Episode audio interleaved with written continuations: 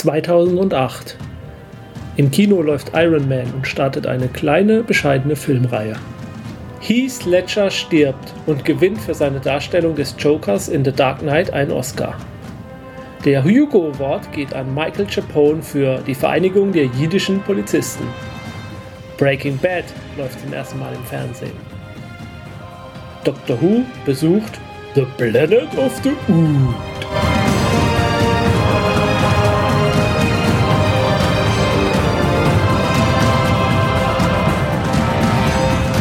Hallo und herzlich willkommen zu einer weiteren Episode unserer Reihe um die verschiedenen Inkarnationen von Doctor Who.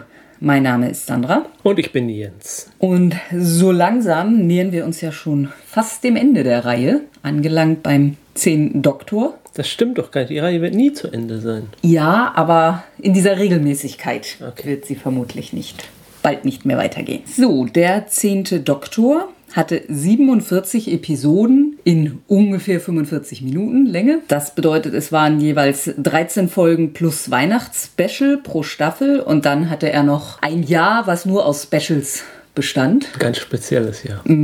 bestehend aus fünf Specials. Fünf?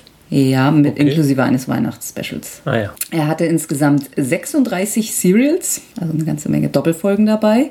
Ja, das waren drei reguläre Staffeln plus ein Jahr mit diesen Specials. Die Staffeln 2 bis 4. Das dauerte bis ins Jahr 2009 und er begann offiziell 2006 oder seine erste Folge lief 2006. So offiziell bekannt als Doktor war er aber schon 2005 und er war im Prinzip auch offiziell bis 2010 der Doktor, bis eben da die erste Folge mit Matt Smith dann erschien. So, ähm, der zehnte Doktor, gespielt von David Tennant, der war zu Beginn seiner Rolle 34 Jahre alt. Damit bleibt Peter Davidson der jüngste Doktor ever, bis dahin, bis zu diesem Zeitpunkt. Und ja, aber David Tennant folgt auf Platz 2. Hm. Was ja passend ist angesichts der familiären Verbundenheit. Dass er wenigstens ein bisschen jünger ist, ja. Ich meine, er ist deutlich jünger, aber als Doktor, Schauspieler, ja. Timey-wimey. Ich glaube, das hatten wir schon mal erwähnt, oder?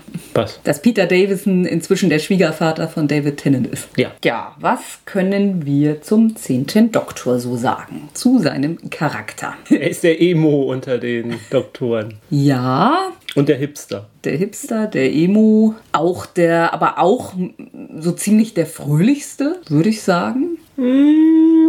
Ja, nee, also er trägt so eine, er trägt, nachdem, nachdem Roski trägt, da finde ich schon eine Traurigkeit mit sich. Also ja, immer vielleicht nicht fröhlich, aber ich sag mal von der Freundlichkeit. Also freundlich, ja, freundlich, okay. einer der charmantesten und offensten und zugänglichsten und umgänglichsten. Aber ich finde, er ist der, er ist, er ist der emotionalste. Ja, das und definitiv. Auch, und, das auch in jede Richtung. Und auch wenn wir jetzt zu den Companions oder davor greifen, er hat ja drei Hauptcompaninnen, Mhm. Kompanie, äh, Begleiterinnen. Mhm. Ähm, und er, finde ich, nimmt sich bei jeder eigentlich relativ schwer, wenn sie geht. Mhm. Bis auf, ja gut, bei einer nicht, glaube ich, nicht so ganz, aber weil es nicht der Abschied nicht so tragisch Mhm. Ja, ist auch. ja. Aber bei zweimal ist es der Abschied ja auch relativ tragisch und, und er nimmt sich das schon ganz schön zu Herzen. Ja, also äh, ja, das Emotionale definitiv. Er hat auch so ziemlich die emotionalsten Folgen, also auch unabhängig von Companion-Abgängen. Ich meine, alleine sein, sein End-Zweiteiler stimmt deshalb auch fünf Specials, weil das der Abgang eine Doppelfolge war. Also die ist ja an Emotionalität kaum zu überbieten. Ich meine, beim 11. gibt es da auch noch ein bisschen was, aber ja, also so gesehen, das mit dem Emo. Obwohl er ja auch viel Gefühle in die positive Richtung hat. Ja, er, er, Er lebt jedes Gefühl voll aus. ja, hat nah am Wasser gebaut. Ja, und er hat auch durchaus seine zornigen Momente, aber am wenigsten. Also gerade von den neuen Doktoren, würde ich sagen.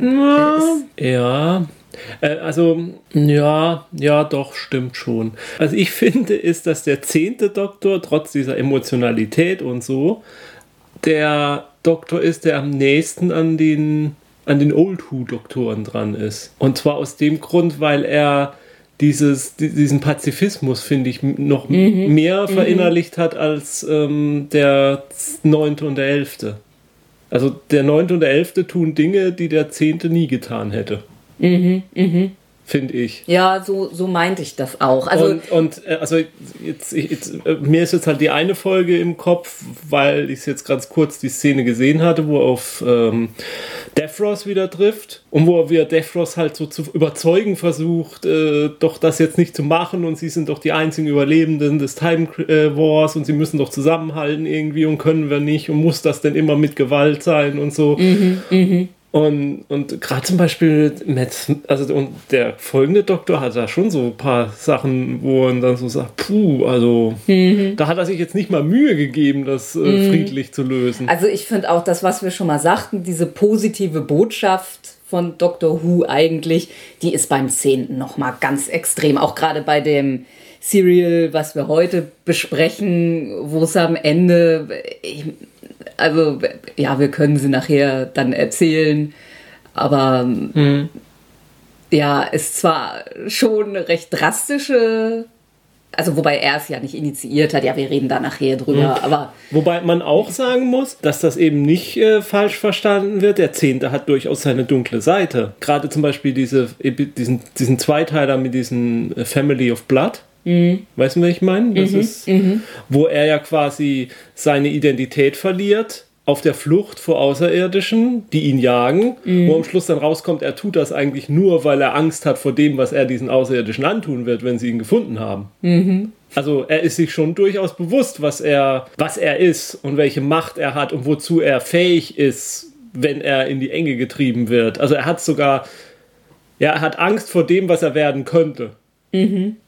Obwohl er das ja eigentlich schon war. Obwohl er es, ja, er war es schon, er hat Angst vor dem, was er war, was er wieder werden könnte. Gleichzeitig ist er, wie du sagst, der freundlichste und netteste und, und aber ich habe, also bei ihm habe ich auch immer, da, da, geht so viel unter der Oberfläche vor irgendwie. Mm. Das ist ja bei allen Doktoren. Das, das Bild, was sie oft nach außen haben, entspricht ja nicht dem, was sie wirklich sind. Aber ja, habe ich schon erwähnt, dass es mein liebster Doktor ist. Na, ist das? Ja, immer noch, doch. Ich, es liegt auch, glaube ich, einfach äh, so doof es klingt. Ich dachte, wir können nicht eindeutig sagen, wer unser Lieblings Ja, ist. doch, irgendwie schon. irgendwie ist er doch schon auf Platz 1 in meinem Herzen. Ich weiß nicht. Bist du Mainstream? Ja, ja. Ich weiß ja nicht mal unbedingt, ob ich sagen würde, er hat die besten Folgen, aber es ist einfach das, das mhm. Komplettpaket. Und es hat er diese dreamy eyes, in die ich mich verlieren könnte. Ja, kommen wir doch mal zu seiner Kleidung. Kommen wir zu seiner Kleidung. Habe ich doch schon gesagt, Hipster. Ja. Converse-Schuhe. Ja. Genau, also die, die brechen halt dieses, also er hat eigentlich einen Nadelstreifenanzug mit Schlips mhm. und darüber dann teilweise Trenchcoat, ja, aber dazu halt die eigentlich total unpassenden Chucks. Und, und er trägt oft auch Brille, so. Mhm, mhm. Ja, aber nicht, weil er sie bräuchte, nur weil es besser aussieht. Ja, deswegen sage ich ja Hipster. Ja, ja. Mhm, ja stimmt. Ja, und auch die Frisur, also dieses, mhm, mhm. dieses wo, wo, Maskenbildner, glaube ich, äh, stundenlang dran rumzupfen müssen, damit sie. Damit es so wirr aussieht. Ja, ja. Bei dir gelingt das völlig ohne Anstrengung. Ja, momentan nicht, da sind sie zu kurz. Ja, also er ist eindeutig der, äh, der Posterboy unter den Doktoren. Ja, er hat auch ähm, oft so ein bisschen so die, äh, den Bartschatten noch. Den sieht man bei vielen Doktoren nicht unbedingt mm, so. Mm. Also er hat kein Drei-Tage-Bart, aber mm, so ein bisschen Bartschatten irgendwie. Das sieht man auch öfter. Und ja. Ja, was kann man bei ihm zur TARDIS sagen? Sie, sie sieht, ist immer noch ziemlich schrottplatzmäßig.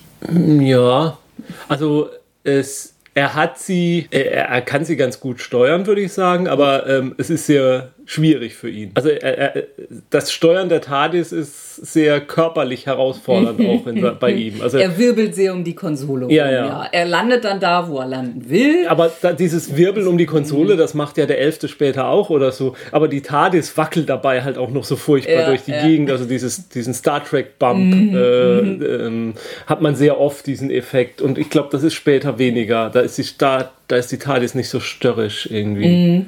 Und was ja auch passt dazu, weil es gibt ja eine Folge, also bei ihm taucht, also beim zehnten taucht er zum ersten Mal oder zum letzten Mal, wie man das nimmt, äh, River Song auf. Und die erwähnt ja dann ihm gegenüber auch, dass, äh, dass ihr Doktor die TARDIS ja viel besser im Griff hat und mit dem Schnippen und wobei sie ihm dem Elften gegenüber, der dann später auch erzählt, dass er das ja gar nicht kann. Ja, ja. Sie kann es eindeutig am besten, aber dazu beim nächsten Ja. Doktor. Ja, Sonic Screwdriver wird bei ihm massiv genutzt.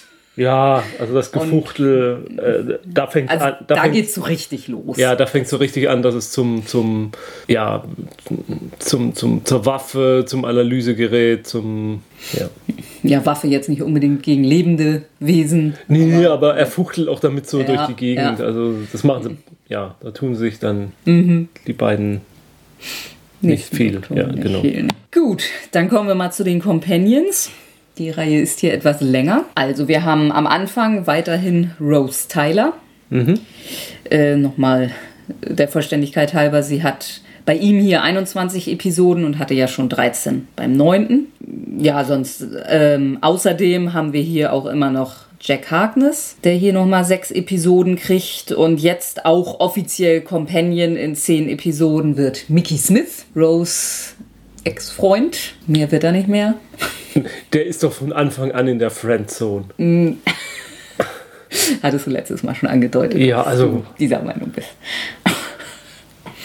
ja, gut, über Rose müssen wir jetzt, glaube ich, noch ein bisschen reden. War das nicht letztes So, Mal? ja, wir haben es angedeutet, aber wir haben schon gesagt, dass wir den Hauptteil hier drüber reden wollen. Also hier geht es dann auch einfach richtig extrem los, dass der Doktor passend zur Emotionalität und zum Posterboy hier romantisiert wird oder auch das erste Mal so richtig selber romantische Gefühle zeigt. Dann beim Ende des neunten haben sie ja zwar pseudo geküsst, aber das war ja eigentlich eher äh, ein medizinischer Eingriff. Ja, man weiß es halt, man weiß es nicht, wie es zu verstehen ähm, ist mit ihm und Rose und den romantischen Gefühlen. Ähm, bei ihr definitiv, ganz klar. Und ja, bei ihm ist es so, naja, äh, so, so nach dem Motto, ich lasse jetzt halt so viel zu, wie gerade noch sittlich anständig ist, aber ähm, darüber hinaus geht es natürlich dann nicht. Nee, also Au, au, außer dann halt nachher dann doch irgendwie, ähm, aber nicht mit dem Doc. Also nicht, nicht richtig mit ihm. Nee. Mit einem menschlichen Klon. eh, das habe ich echt nicht mehr in Erinnerung, wie das genau funktioniert. Aber auch Also in es der ist eine, Parallelwelt. eine ne? Art Klon, äh, der aber nicht mehr die Time Lord Physiologie hat und ja. Hm. Ja, also ihr Ende ist halt sehr tragisch. Sie wird rüber in eine Paralleldimension gesaugt Mhm. und aus Timey-Wimey-Gründen kann er da einfach partout nicht rüber. Er kann ihr nochmal eine Botschaft schicken, aber dazu muss er irgendwie einen Stern zerstören oder so irgendwas. Ja, kann sein. In dieser Botschaft will er ihr vermutlich seine Liebe gestehen, aber die Nachricht bricht ab, bevor er es sagt. Nee, ich glaube, der wollte was ganz anderes. Ja, sagen. ja. Du hast seine Kaffeetasse nicht abgewischt. Ja, genau. Oder, oder so. Ja, und später taucht sie aber nochmal auf. Also Rose ist wirklich der Companion, der Nicht tot zu kriegen ist. genau ständig wieder auftaucht, was überhaupt nicht schlimm ist, ist überhaupt nichts dran auszusetzen. Ähm, Aber sie ist schon, also von Juhu ist sie halt dieser äh, Übercompanion. Ja. Also das Ja. ist, ja, ich weiß gar nicht, also ich, ich, ehrlich gesagt weiß ich auch gar nicht, ob ich sie so toll finde. Ja, ich habe ich hab auch so, also um es jetzt nochmal abzuschließen, ähm, irgendwann aus Gründen hat eben der Doktor diesen Klon und da ist sie dann zufällig auch gerade wieder in dieser unserer Dimension und sie geht dann mit dem Klon in den Sonnenuntergang und hat dann also quasi so den Doktor, mit dem sie alt werden kann. So. Also diese Romanze endet dann im Endeffekt im Prinzip ganz gut. Ja. Außer für den Doktor direkt. Ja, also ich ah, weiß auch nicht. Sie ist halt dieser Übercompanion und ich habe auch überhaupt kein Problem mit ihr wirklich. Aber ja, ich weiß auch nicht. Also mein absoluter Top-Companion ist sie nicht. Ich habe immer so ein bisschen das, nicht komplett, aber dass bei Rose so die- diese Neigung dazu besteht, dass alle erzählen, wie großartig sie ist. aber man es gar nicht so richtig erlebt. Oder oft nicht so, so, so richtig erlebt. Also, mm, ja. Also ich meine, weil sie hat halt, sag ich mal, die guten Eigenschaften, die eigentlich so fast alle Companion mitbringen. Diese äh, Freundlichkeit dann nach dem ersten, nach dem ersten damit klarkommen mit Mhm. Außerirdischen, die auf Außerirdische zugehen, die helfen wollen, die das Richtige tun wollen, die ja, also Aber vielleicht ist es, moralisch sind. ja, aber vielleicht ist es dann auch das, das Problem, dass sie eigentlich so, es ist ja das Mädchen von nebenan halt, haben wir ja, glaube ich, das letzte Mal schon gesagt. sie ist auch so der naivste Companion jetzt so unter den neuen. Ja, und sie bringt, sagen. sie bringt halt nichts, sie bringt halt so mit, was für ein Companion schon fast selbstverständlich ist, dass er das mitbringt. Und dann kam der Vorwurf auf die nachfolgende Companion, äh, das ist ja nur ein billiger Abklatsch von Rose. Aber das, was Rose hatte, mussten die halt auch mitbringen, weil sonst hätten sie als Companion gar nicht funktioniert. Und, Ja, ja. Ähm, ja von daher, ja, halt, mir geht's genauso. Ich habe überhaupt kein Problem mit ihr und wenn ich Folgen mit ihr sehe, denke ich überhaupt nicht, äh, Rose, wie doof oder so. Aber ja, sie ist mir zu, ja, sie ist Vanille. ist überhaupt nichts sch- schlecht auszusetzen an Vanilleeis, aber es ist halt Vanilleeis. Jetzt kommt Martha Jones. Ja, das ist vermutlich, es ist der erste nicht weiße Companion. Wenn ich da jetzt gerade mal so schnell. Ja, wenn du guck. Mickey jetzt nicht als Ja, Companion okay, das zählst. stimmt, das stimmt. Ja. Der erste weibliche nicht weiße Companion. Der erste nicht kaukasische Companion. Und ja, sie kommt im Prinzip ähm, kurz nach Roses Abgang. Ja, Mann, ist die verliebt in den Doktor. Ja. Das ist, also man muss sagen, sie hatte, also sie ist auch im Allgemeinen nicht besonderlich beliebt, finde ich unfair ein bisschen, weil sie hatte einfach, ja, also sie ist halt dazu da, den Doktor, Doktor anzuschmachten. Und gut, da kann er in der Situation natürlich überhaupt nicht Nee, drauf eingehen. So, dazu ist er noch zu meine sehr- Rose. Ach, und Herz gebrochen. Ja, und, ja. ja. und ja, aber sie ist schon viel mehr. Also sie ist, sie hat diese Helfernatur eigentlich noch viel mehr drauf. Sie ist ja auch so gut wie fertige Ärztin. Mhm, Das zeigt schon mal ein bisschen das Helfersyndrom. Und sie ist auch ein sehr, sehr aktiver Companion, die eigentlich von Anfang an, sage ich mal, für alle Schwachen einsteht und Ne, also bei ihr. auch, auch kaum Berührungsängste hat Ja. eigentlich. Aber bei ihr finde ich, äh, dass sie eigentlich erst dann so ein richtig interessanter Charakter wird, als sie den Doktor verlässt. Ja, oder auch am Ende. Ja, aber da Also- verlässt sie ihn ja quasi schon. Ja, da reist ja. sie ja allein um die Welt. Also das ist auch ein sehr, sehr intensiver Zweiteiler da am Staffelende, wo, wo sie dann auch aussteigt als Companion. Wollen wir jetzt nicht zu viel Mhm. verraten, aber da ist sie alleine in der Welt unterwegs. Der Doktor kann gerade nicht viel machen. Mhm.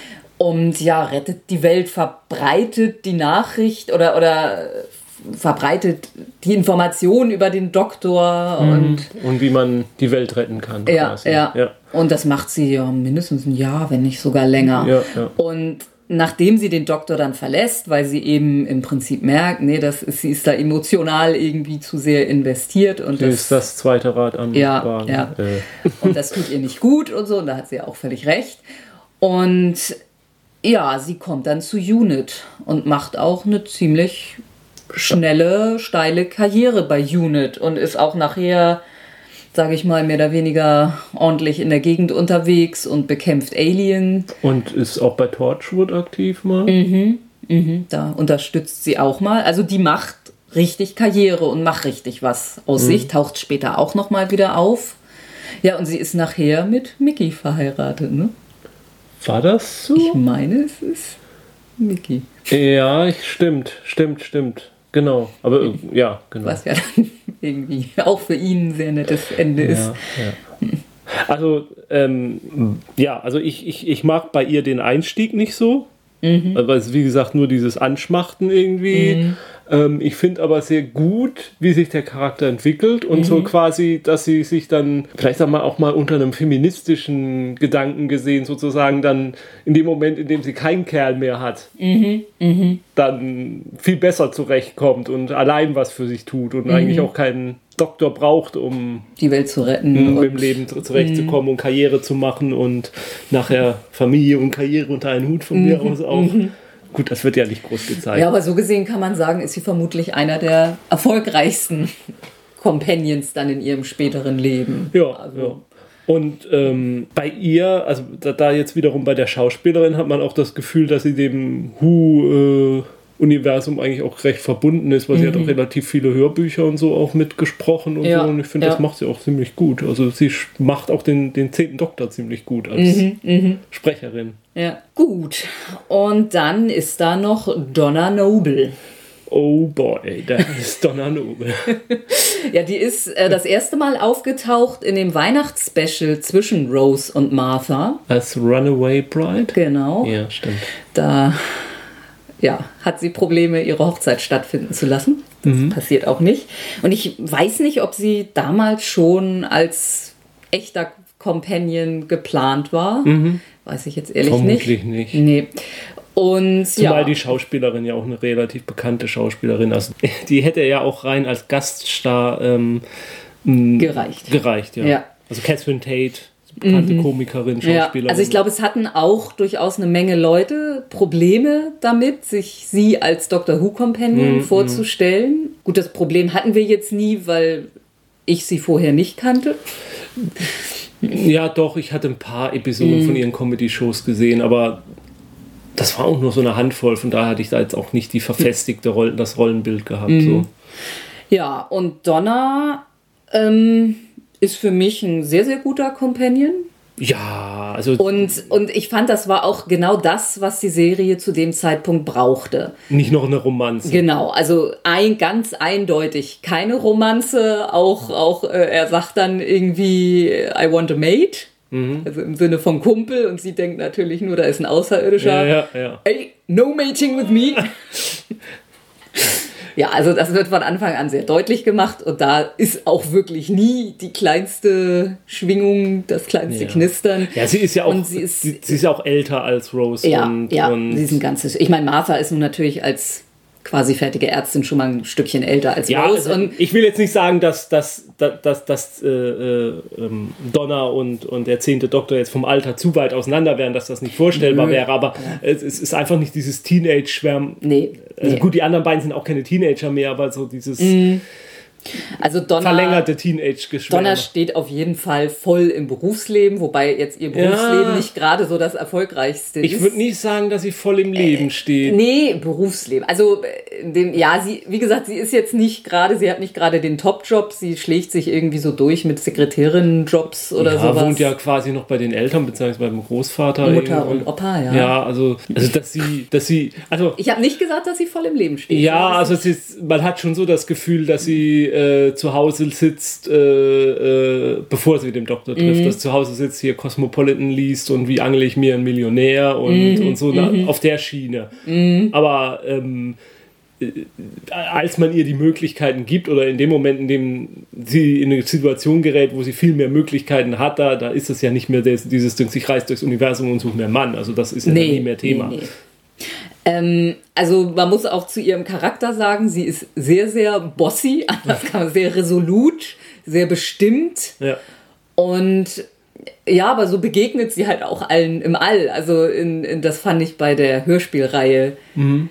sehr schön irgendwie. Äh, ja, muss ich jetzt nicht, aber wo sie so, äh, ja, halt so, so jemanden, naja, Zivilcourage, ne? wenn irgendwo irgendwem was Negatives passiert, dann hallo hier Leute, könnt ihr mal alle und mm, was steht ihr da so rum und mm, was fällt mm, euch ein und ja, hat also sehr, sehr klare Vorstellungen und ja, scheut sich auch nicht, das zu verkünden. Also Schna Schnauze mit Herz. Irgendwie. Ja, ja. ja. Und sie bringt halt an Fähigkeiten eigentlich sonst überhaupt nichts mit. Wie gesagt, ist so ja eine Tippse auf Zeitarbeitsbasis. Mhm. Und sie hat auch einen sehr, sehr tragischen Abgang, mhm. der eben dem Doktor auch sehr, sehr nahe geht. Und zwar, also im Prinzip wird sie ein Time Lord durch bestimmte Vorkommnisse. Also sie mhm. hat dann mhm. ganz viel Wissen und ja, aber das Problem ist, dieses Wissen in einem menschlichen Körper, oder es ist mehr als einfach nur Wissen, diese Energien und was auch immer, ja, dafür ist ein menschlicher Körper einfach nicht gemacht. Mhm. Und deshalb muss er ihr das alles wieder wegnehmen, inklusive aller Erinnerungen, die sie an ihn hat. Mhm. Und ja, das bricht ihm halt das Herz. Also nicht nur, dass er sie als Freund verliert, sondern auch, dass er ihr ja all diese Erinnerungen, diese Erlebnisse nimmt. Ja, auch das, wozu sie eben geworden ist, Ja, irgendwie. ja. Oder mh, ja, ich würde mal nicht mal sagen, dass sie zu was geworden ist, aber dass sie erkannt hat, äh, Mhm. wer sie ist und wozu, in der La wozu sie in der Lage ist. Also Ja, wenn wir dann bei ihr sind, gehen wir vielleicht auch gleich mal zu Wilfrid, ihrem Opa. Der, bei dem man jetzt auch ein bisschen streiten kann, ob er ein echter Companion ist, weil er ist nie wirklich mit dem Doktor länger gereist. Aber also ist für mich eine ganz, ganz großartige Figur. Ja. Der, also ist ein, ein Sternengucker, ein Hobbyastronom, der eben relativ schnell, also Donners Mutter kriegt bis zum Schluss eigentlich nicht wirklich was mit. So, aber er kriegt das relativ schnell mit und ist auch ja total begeistert für Donna und super lernen das Universum kennen und ist also irgendwie so eine positive Figur und hat auch einfach so ein tolles Verhältnis zu Donna und ja auch mit dem Doktor eigentlich. Jetzt weiß ich nicht, ob wir Nee, mal.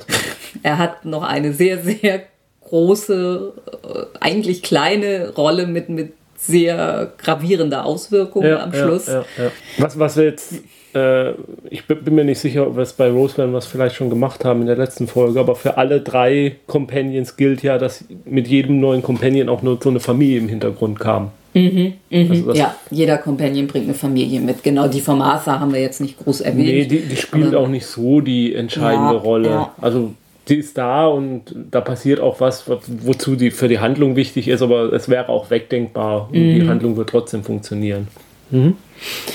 Ja, da müssen wir natürlich noch den Companion der Companions erwähnen, der hier wieder auftaucht. Sarah Jane Mhm. hat ja hier nochmal vier Auftritte. Den ersten Auftritt tatsächlich gegen den anderen Companion der Companion Gegen im, Rose, im ja. Widerstreit, die sich Mhm, auch die sich am Anfang zoffen. ganz schön anzicken, wobei Rose das Problem hat, Sarah Jane am An weniger. Ja, ja. Ja, und dann gibt es eben, also am Ende von Donna, also am, am Ende der regulären Staffeln mit dem Doktoren vor dem Special-Jahr, ist also ein ganz grandioser Zweiteiler, wo wirklich alle Companions nochmal aus dem Hut gezaubert werden. Am Ende sind auf der TARDIS also Rose und Rose Mutter, glaube ich. Ich glaube Mickey, Martha, Captain Jack, Donna, Sarah Jane, ich glaube, das war es soweit. Die sind also alle an Bord und steuern die TARDIS gemeinsam. Endlich mal genug Personal an Bord. ja. Und ja, und in der Zeit hatte Sarah Jane dann auch ihre Spin-off-Serie. Ich weiß jetzt nicht genau, wann sie zeitlich dann gestorben ist. Also ihre Serie wurde dann ja abgebrochen, weil sie an Krebs gestorben ist. Aber ich weiß nicht, ob sie sogar in dem Special-Jahr gestorben ist. Das weiß ich. Also offenbar bis zum Ende der Staffel hat sie dann ja noch gelebt und auch gedreht. Ja gut, und dann gab es in dem Jahr mit den Specials halt noch für jedes einzelne Special Companion.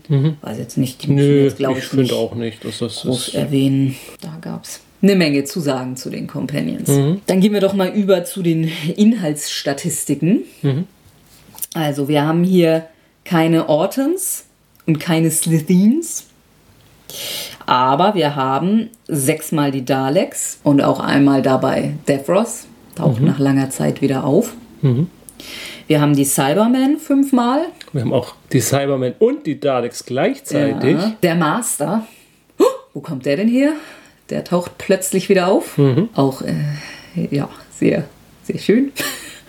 Ja, also wirklich eine gute Inkarnation des Master, kann Mhm. Ja. man nicht anders sagen. Also Und da wird der Doktor auch wieder so emotional drüber. Wir Naja, zwei, wir letzten Time Lords, Genau, also so gesehen ist das für ihn natürlich eine Riesensache, den Ja. Master wieder zu treffen, weil, mein Gott, ich bin doch nicht der Letzte. Mhm, Guten Pech, dass ausgerechnet der Master ist, aber andererseits, naja, Konnt's wenig nicht, überraschend. Konnte nicht die Rani sein. Dann hätten sie viele kleine Time Lords machen können. Wohl ja. Man weiß Na, es nicht. Ja. Ähm, ja, die Sontarans tauchen wieder auf. Da kommt beim 11. noch mehr dazu. Sonntag. Mhm. Sonntag. Sonntag. Äh, und auch zwei Episoden mit den Jadun. Ich meine, die sind auch in Old Who schon mal so eine Polizeitruppe im Prinzip. Die Nashörner. Mhm, genau. Ah, ich kann mich nicht erinnern, dass die in Old Who mal aufgetaucht sind. Ja, ich weiß es jetzt auch nicht genau. Oder? Aber ich meine, dass die nicht bei New Who ganz neu kamen. Doch, jetzt wo du es erwähnst, meine ich doch, dass ich die schon mal gesehen habe in Old Who. Aber ich wüsste jetzt nicht mehr. Nee, wo. ich kann es auch nicht genau zuordnen. Ja, und dann, die kann man jetzt eigentlich nicht wirklich als Gegner bezeichnen, tauchen in vier Episoden die Uts auf. Das ist definitiv eine neue Rasse. Ja. Ähm, Ja, also. da, er muss sie zwar teilweise ein bisschen bekämpfen, sage ich mal, aber es sind definitiv keine Bösen. Also äh, die Episode, die wir heute besprechen, die handelt von den Uts Ja. und die zeigt ganz klar, die sind absolut nicht böse, Mhm. haben ein bisschen Pech teilweise. ja, dann der zehnte Doktor hat. Ah, bei den ja, Mhm. Monstern vielleicht erwähnen, auf jeden Fall haben die Weeping Angels ihren ersten Auftritt. Das stimmt. Das stimmt. Wo man noch nicht ahnt, dass es wiederkehrende Monster sind. Jetzt Nee. haben wir es verraten. Die werden beim 11. noch sehr viel Rollen spielen. Rollenspieler sind das? Mhm. Ach so. Dauert nur sehr, sehr lange. Ähm, Der Spielleiter darf nicht hingucken, wenn Mhm. sie würfeln. Deswegen würfeln sie auch immer Mhm. zu erfolgreich. Ja. Ja, beim 10. Doktor haben wir so sieben historische Abenteuer. Mhm. Poppy haben wir zum Beispiel. Versailles. Agatha Christie. Ähm, auf der Erde, der Jetztzeit oder der Zukunft haben wir 27 Episoden. Das ist also hier auch ein ganz, ganz klarer Schwerpunkt. Und andere Welten und Weltraum haben wir 13. Also historisch ist schon inzwischen die Ausnahme. Ich meine, wo es früher so, so gerne gemacht wurde, weil die BBC ja in so Kostümklamotten einfach so prima ist, Ja. schwelgen sie jetzt doch mehr in der Science Fiction. Dann können wir jetzt zu unserer zu unserem Serial der, der Folge kommen. Es ist die Episode 741. Es ist Serial 191. In der vierten Staffel, in Klammern 2005, also der neuen vierten Staffel, eine Episode aus dem Jahr 2008 namens Planet of the Ood. Der Autor ist Keith Temple. Der hat meiner Meinung nach nur diese eine Episode geschrieben.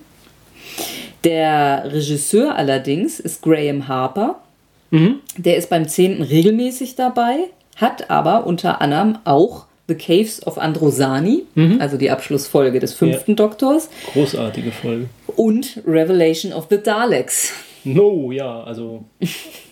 Kann man nicht anders sagen, ne? Ich glaube, das ist auch der einzige, der, je, der sowohl in Old Who als auch in New Who so gearbeitet hat. Gut, dann kommt die Folge.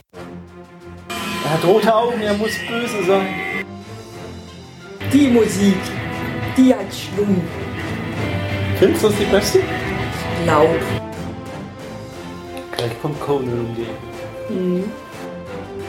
Be good to your eat. Er ist böse.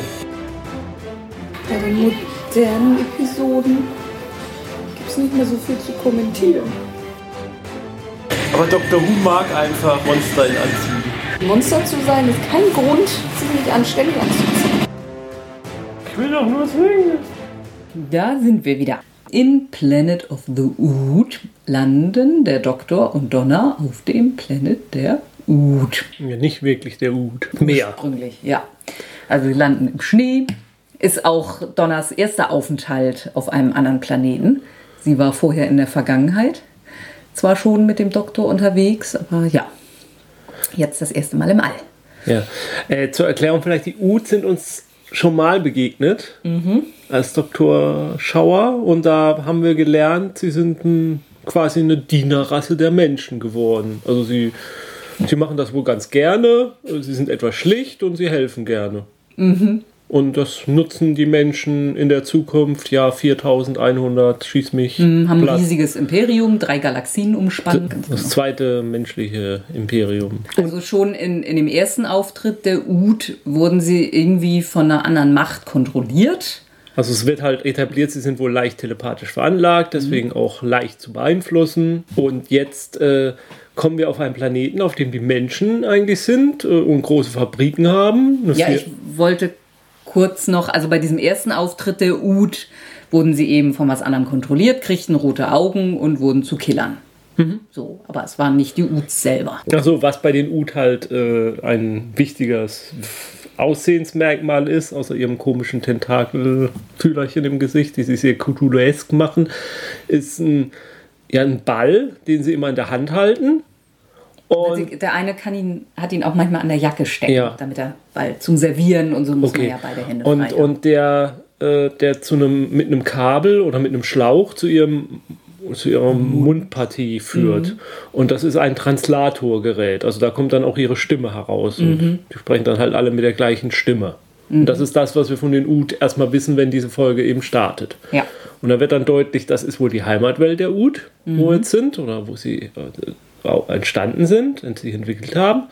Und die Menschen haben da große Anlagen, Zuchtstationen, Zuchtstationen für Ud, in denen sie sie dann einladen in Container, also wirklich in Container, wo sie dann nebeneinander stehen, wie die Ud, und dann überall in die drei Galaxien äh, verschickt werden, verkauft. Und da findet gerade eine Präsentation statt mhm. äh, für Investoren ähm, und da schleichen sich dann Donner und der Doktor mit ein, weil der Doktor gleich spürt, irgendwas stimmt hier nicht. Naja, sie finden, auf dem, als sie da kaum ein paar Schritte gegangen sind, finden sie einen sterbenden Ud. Mhm. Der angeschossen ist. Und ja, klar. Ja. Hätte ich jetzt nicht extra erwähnt, so. ich wollte jetzt nicht so ausführlich werden, aber ja, das. Und der Doktor hört von Anfang an eine Art Lied, das nur er hört. Donner ja. hört das nicht. Genau. Und dann ja, das hat man halt die, ja. die üblichen äh, Bösewichter eines Großkonzerns, die da auftauchen und die eigentlich was zu vertuschen haben, ganz offensichtlich. Aber äh, das ist natürlich ein aussichtsloses Unterfangen, weil der Doktor ist da mhm. der lässt nicht zu. Also man sieht auch sehr früh in der Folge, dass eben die Ut hier auch wieder rote Augen kriegen und ja, wild werden und Leute angreifen. Und dann, äh, lange Rede, kurzer Sinn, ich fand, man kann es eigentlich dann ganz leicht zusammenfassen in wenigen Sätzen. Es kommt dann eben raus, dass die, die Ud eigentlich ähm, ein Teil ihres Gehirnes außerhalb ihres Kopfes tragen, an einem Schlauch, der zum Mund führt, den sie das in der Hand halten und die Menschen sind hingegangen und haben diesen Teil des Gehirns eben entfernt und haben sozusagen diese, eine Lobotomie, wo ja. so die, die Emotionalität und das, was sie ausmacht, ja. gewesen und haben halt diesen, diesen Übersetzungsball dann da reingepackt. Und das ist aber noch nicht alles, denn die Ud haben auch noch sozusagen ein Zentralgehirn was alles, was sie untereinander verbindet und was sie gemeinsam singen lässt. Also mhm. dieser sympathische Gesang, den sie dann haben. Und das ist versklavt, dieses Gehirn, und einge unter einem Schutzschirm, dass es keine Verbindung zu den genau. Ud aufnehmen kann. Und das ist das, was die Ud erreichen wollen. Sie wollen wieder frei sein, sie wollen mit ihrem Hauptgehirn sozusagen kommunizieren können. Und das ist, was dem Doktor dann halt auch nach einigem Gekämpfe und, und Hin- und Hergerenne äh, gelingt und er kann den Ud dann die Freiheit schenken. Ja. Und ja, es ist die Zusammenfassung ist tatsächlich, aber das ist bei New Who halt auch so. Es gibt nicht diesen, dann rennt jemand hierhin und dann rennt jemand dahin. Gerannt wird auch, aber ja, es ist äh, eine, aber das passt halt beim zehnten Doktor auch wie die Faust aufs Auge. Es ist eine sehr, sehr emotionale Folge, weil diese Uds eben unendlich leiden mhm. darunter, dass sie eben ihre Verbindung nicht haben und auch der Doktor äh, kann Donna dieses Lied hören lassen, das sie am Anfang singen, dieses Lied der, der Gefangenschaft sozusagen. Gefangenenchor von Nabucco. Mh, und das erträgt sie auch nur ganz kurz und sagt, oh Gott, mach das weg, das kann ich nicht ertragen. Und Aber du musstest doch die ganze Zeit hören. Ja, ach, er leidet. Mhm. Ja, also sie finden dann halt auch ein paar Ut, die noch ihr, ihr externes Gehirn da in der Hand halten. Und da ist sie halt auch nur so, ach, ein Wesen, das Wesen, die so geboren werden, die müssen einfach friedlich sein, weil, naja, ich meine, wer sein Gehirn außerhalb so, so ungeschützt mit sich trägt, der kann irgendwie nicht, nicht gewalttätig werden. So. Mhm. Ob das so evolutionär ja, stimmt, das finde ich auch dahingestellt. Aber, aber die, die, Schlussfolgerung kann man schon nachvollziehen. Also die Frage ist, ob evolutionär sowas, ich meine, warum sollte sowas sich irgendwie durchsetzen? Ja, es müsste halt irgendeinen Vorteil haben. Ja, ja, den sehe ich jetzt so nicht. Aber außer ja, dass es sehr zur Friedlichkeit Liegt ja auch an der Umwelt, in der man ja. sich entwickelt. Mhm. Ähm, ja, na, ich wollte das, eigentlich damit sagen, mhm. ob man deswegen zwangsläufig friedlich sein muss. Ob das dieser Schluss. Mhm. Ja, und das, was wir vorhin schon angedeutet haben, der Konzernchef, der also, der sie wirkt, der die Ud wirklich nur als Vieh Mhm. irgendwie sieht äh, und nachher dann das Gehirn quasi ja explodieren will, Mhm. in die Luft sprengen will. So quasi auch wirklich nur so aus Rache. Mhm. So, wenn ich euch jetzt nicht weiter verkaufen kann, dann.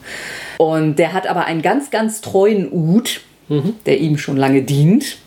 Und der hat ihn aber Stück für Stück ja, vergiftet, muss man sagen, oder hat ihm ähm, immer was zu trinken gegeben, zigmal täglich und hat ihn, auch das ist jetzt biologisch etwas fragwürdig, aber ja, etwas gegeben, was ihn dann in dem Moment selber in einen Ud verwandelt. Also als erst kriegt er die Tentakelchen und dann ploppt ein Stück seines Gehirns aus dem Mund wirkt er raus. Und das ist halt das, was ich meine, was ich am Anfang gemeint habe.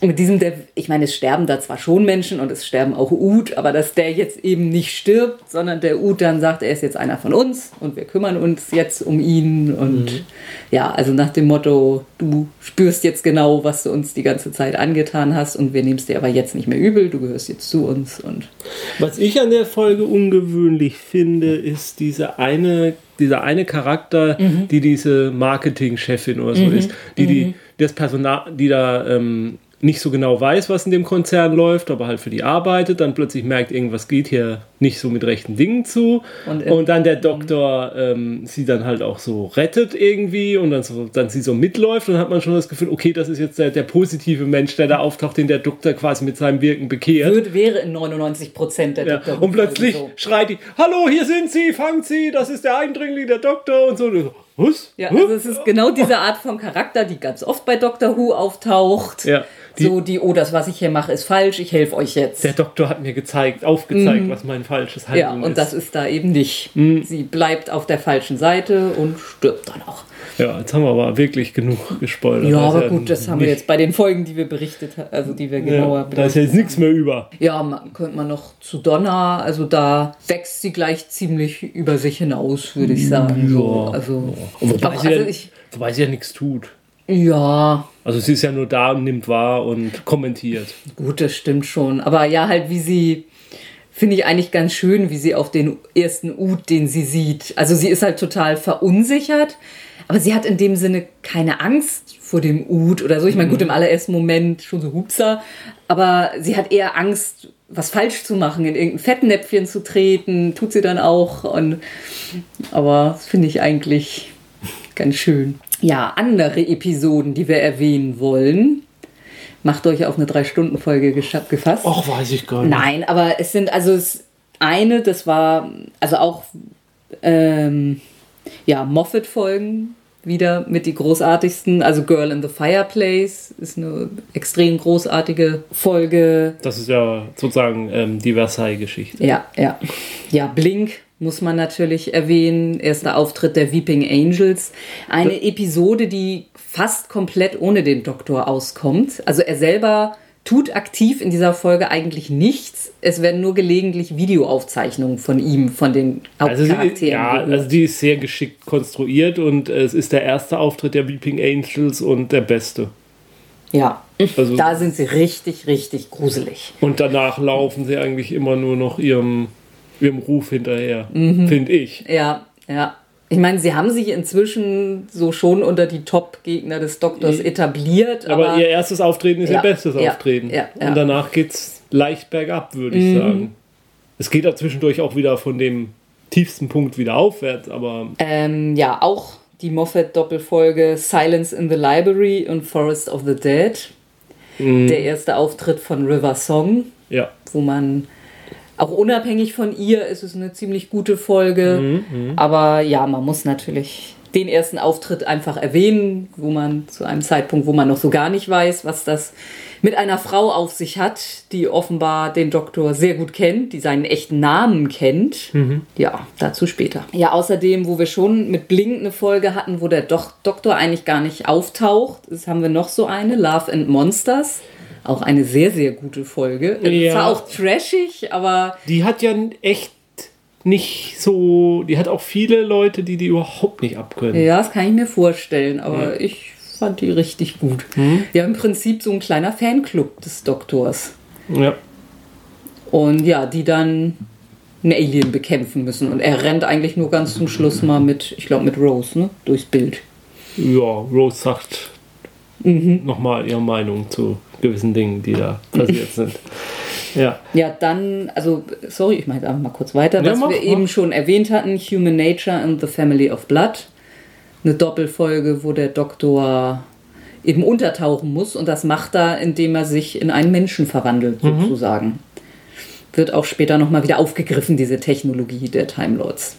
Wo mhm. aber eben auch seine Erinnerungen quasi erstmal auslagert. Ja, und dann. Also für mich mit der Höhepunkt äh, ist das Wiederauftauchen des Masters. Ja, ja. Und, ist äh, the end of time, glaube ich. Ja. Und, und, und dann eben, wie sich das dann weiterentwickelt. Mhm. Also das ist für mich echt. Also das ist das Ende wow. der, der Martha-Staffel. Ja. Das ist unglaublich großartig. Ja. In so vielerlei Hinsicht. Also das stimmt, also der Master ist großartig besetzt und großartig gespielt und. Und, und eben auch die Handlung um Martha ja. ist super und ja. Und der Doktor ist dann am Ende auch wirklich mit auf dem höchsten Level seines, seines Könnens irgendwie mm, oder wie er, mm. wie, er, wie er den Tag rettet irgendwie mm. alles. Also es hat wirklich diese, es, es gelingt doch recht oft die, diese, einfach diese Momente, die man bei Doctor Who braucht, in denen der Doktor dann plötzlich ganz schlagartig der schlauste und beste und klügste Mann im Raum ist. -hmm. Ja. ja, und eben, was ich ja auch schon erwähnt habe, diese Doppelfolge mit den ganzen Companions, die da irgendwie alle ja. Was ich sagen muss, das fällt halt einfach auf, du hast es ja am Anfang auch schon gesagt, der zehnte Doktor steht wie kein anderer für diese Doppelfolgen in New Who. Mhm. Und die fehlen mir mittlerweile mhm. in späteren. Das wird immer Und der Elfte hat auch noch. Der Elfte hat auch noch, aber dann wird es wirklich runtergefahren. Und ich finde zwischendurch mal so eine richtig, wo es auch mal ein bisschen epischer erzählt wird, mit einem Cliffhanger dann auch endet und, und ja, wo mal Zeit mehr Zeit gelassen wird, dass sich was entwickeln kann. Mhm. Also es fehlt in der letzten Staffel des Elften. Davor, ich meine, ähm, hier ähm, ähm, A Good Man Goes to War und so, also das ist schon... Ja, aber es ist, lässt danach. Mhm, mh. Und, The Wedding of River Song. Ja, es, die gibt, ich sage mm, ja nicht, dass mm, es schlagartig aufhört, ja, aber ja. die fehlen mir im, im mm, momentan doch. Genauso wie mir David Tennant als Doktor fehlt. Aber er wird ja nochmal vielleicht. Mhm. Mhm. Äh, ein Nachtrag, den ich noch machen wollte. Letztes Mal hatten wir uns gefragt, was eigentlich Serial 200 war. Mhm. Ist jetzt relativ unspektakulär. Es war eins der Specials des 10. Doktors, nämlich Planet of the Dead. Ist weder besonders gut noch besonders schlecht. Mhm. Ist, ist nett, so. Haben sie, glaube ich, also jetzt kein besonders großes Aufhebens davon gemacht, dass es das 200. Mhm. Serial ist. Ich muss sowieso sagen, was die Specials und die Weihnachtsspecials angeht, finde ich ihn gar nicht so, so, so, so, so großartig. Mhm. Also Waters of Mars ist die eigentliche Episode auch nicht. Das Ende ja. sagt nochmal sehr, sehr viel über ihn aus. Das stimmt, und ja. Das macht, macht das Special vielleicht besonders. Mhm. Und seinen Abgang ja. finde ich schon. Also ja, auch ja. den hat, der hat viele Kritiker, ähm, denen das mhm. zu, äh, zu, viel, zu viel Science Fantasy ist, aber mhm. ich mag Also und ist an Emotionalität. Ja, ich mag ich mag es einfach und ich, zu überbieten. ich, ich, ich, ich finde, ich, ich finde, man kauft es auch äh, dem, dem, dem, dem, dem Schauspieler David Tennant in dem Moment auch auf, ab, wie schwer es ihm fällt zu gehen irgendwie. Mhm, mh. Ja. Und, und das, das ist jetzt echt ein Gefühl. Also vom, vom 9., 10. und 11. habe ich auch das Gefühl, von den Schauspielern war David Tennant am liebsten der Doktor. Mhm. Dem hat das am meisten Spaß gemacht, habe ich das Gefühl.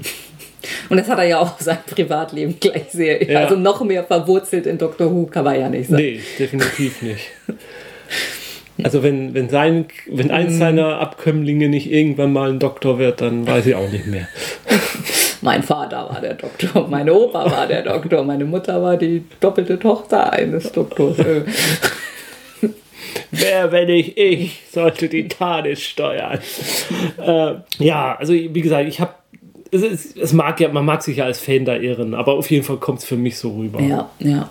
Mag aber auch daran liegen, dass man dieses Gefühl hat, dass beim 10. bei den DVDs die Specials noch mehr waren. Und mehr gezeigt wurde. Ja, auch sein, so. sein Tag, Videotagebuch. und so, dass, dass man noch näher dran war an ihm auch. Aber andererseits muss man sagen, vielleicht hat er ja aber auch solche Sachen nur gemacht, noch mehr, weil er eben so verbunden war. Man kann es auch wieder anders Also ich glaube schon, dass er auch vor seiner Zeit der größte Fan war. Also ein größerer als Christopher Eccleston mit Sicherheit und auch als Matt Smith. Beim 12. kann man es ja jetzt nicht sagen. Der hat ja zumindest als Kind auch Leserbriefe geschrieben. Der war mal ein ganz starker Dr. Who-Fan. Mag jetzt in den Jahren davor vielleicht ein bisschen abgeschwächt worden sein, ja. Aber Gut. ja, dann will ich jetzt unbedingt noch äh, das, die Doktorin rangisieren. Also Doktorinnen. Jetzt, äh, Doktorin. Ja, also da haben wir so lange dran rumgeschwänzelt und deshalb war ich jetzt so überrascht, dass du vorhin tatsächlich gesagt hast, der zehnte ist dein Liebling. Ja, das kann sich äh, in der nächsten Episode schon wieder ändern. Äh, also, weil ich war jetzt dann endgültig zu dem Ergebnis gekommen, ich kann nicht den Lieblingsdoktor bestimmen, weshalb Ja. ich dazu übergegangen bin, Grüppchen zu bilden. Also mein, Grüppchen. das, das Lieblingsgrüppchen. Okay, dann mach mal. Mein, mein Lieblingsgrüppchen bestehend aus drei Doktoren, die ich eben gegeneinander nicht so richtig äh, in eine Reihenfolge bringen also die, kann. die erste Ebene deiner nicht spitzen Pyramide. Ja. Deiner, deiner, Ja, deiner, Stuf, eine deiner. Stuf, deiner Stuf, eig- eigentlich ist es eine Säule. nee, fast. deiner Stufenpyramide, oder? Nö, eigentlich ist es eine Säule. Ja, ist ja Stufenpyramide. Nee, es wird ja nach unten nicht breiter. Nicht? Nee, Okay. es wird sogar eher schmaler. Also meine, Hm. Deines arkonidischen Trichterbaus. ja, also meine drei Lieblingsdoktoren sind der zweite und der siebte und der zehnte. Moment, also der zweite, okay, der siebte und der zehnte, ja? Also wer die, wer die vorherigen Episoden gehört hat, dürfte Ja. jetzt eigentlich nicht furchtbar überrascht sein. Ja, in Gruppe 2 sind dann der dritte, der neunte und der elfte. Mhm. Und ja, in Gruppe 3 sind dann nur zwei, nämlich der erste und der vierte. Mhm. Und in der letzten Gruppe muss ich dann den fünften und den sechsten unterbringen. Mhm. Tut mir für die Schauspieler sehr leid. so, also, Ich glaube, sie werden es verkraften. ja, ja, ja. Aber ja, also so ist das jetzt. So. Den zwölften habe ich hier noch nicht eingebaut, aber ja, das kann man auch noch nicht ganz abschließend beurteilen, denke ich. Du wirst jetzt wahrscheinlich einige bitterböse Briefe von einigen Doktorschauspielern Mhm, kriegen. glaub ich auch. Vor allem von hier.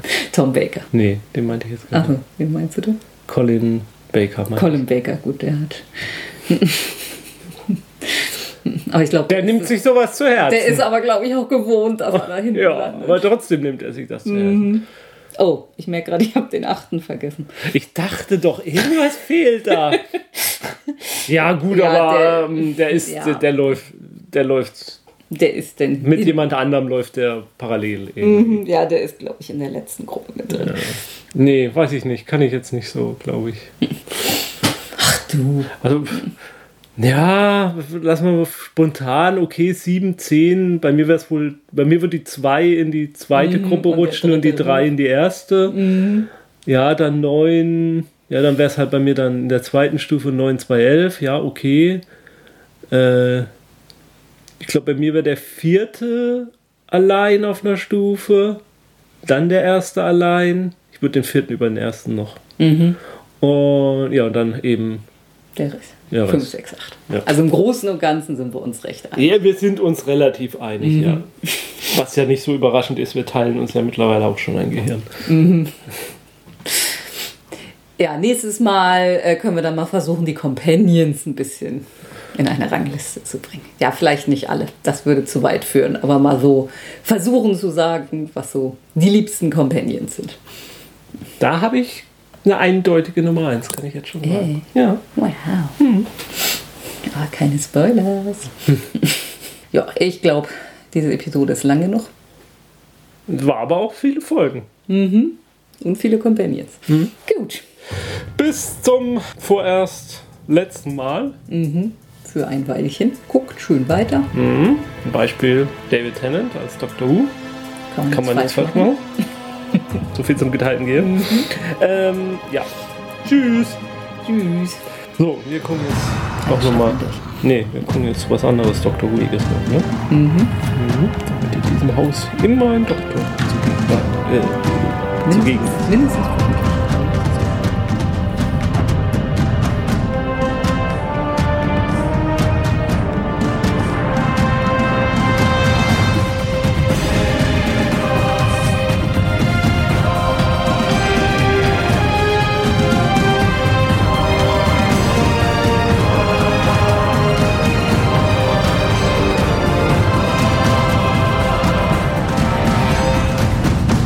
Dieser Podcast ist Mitglied bei Analogspieler.de, der Portalseite für alle Podcasts rund ums gute alte Spielen.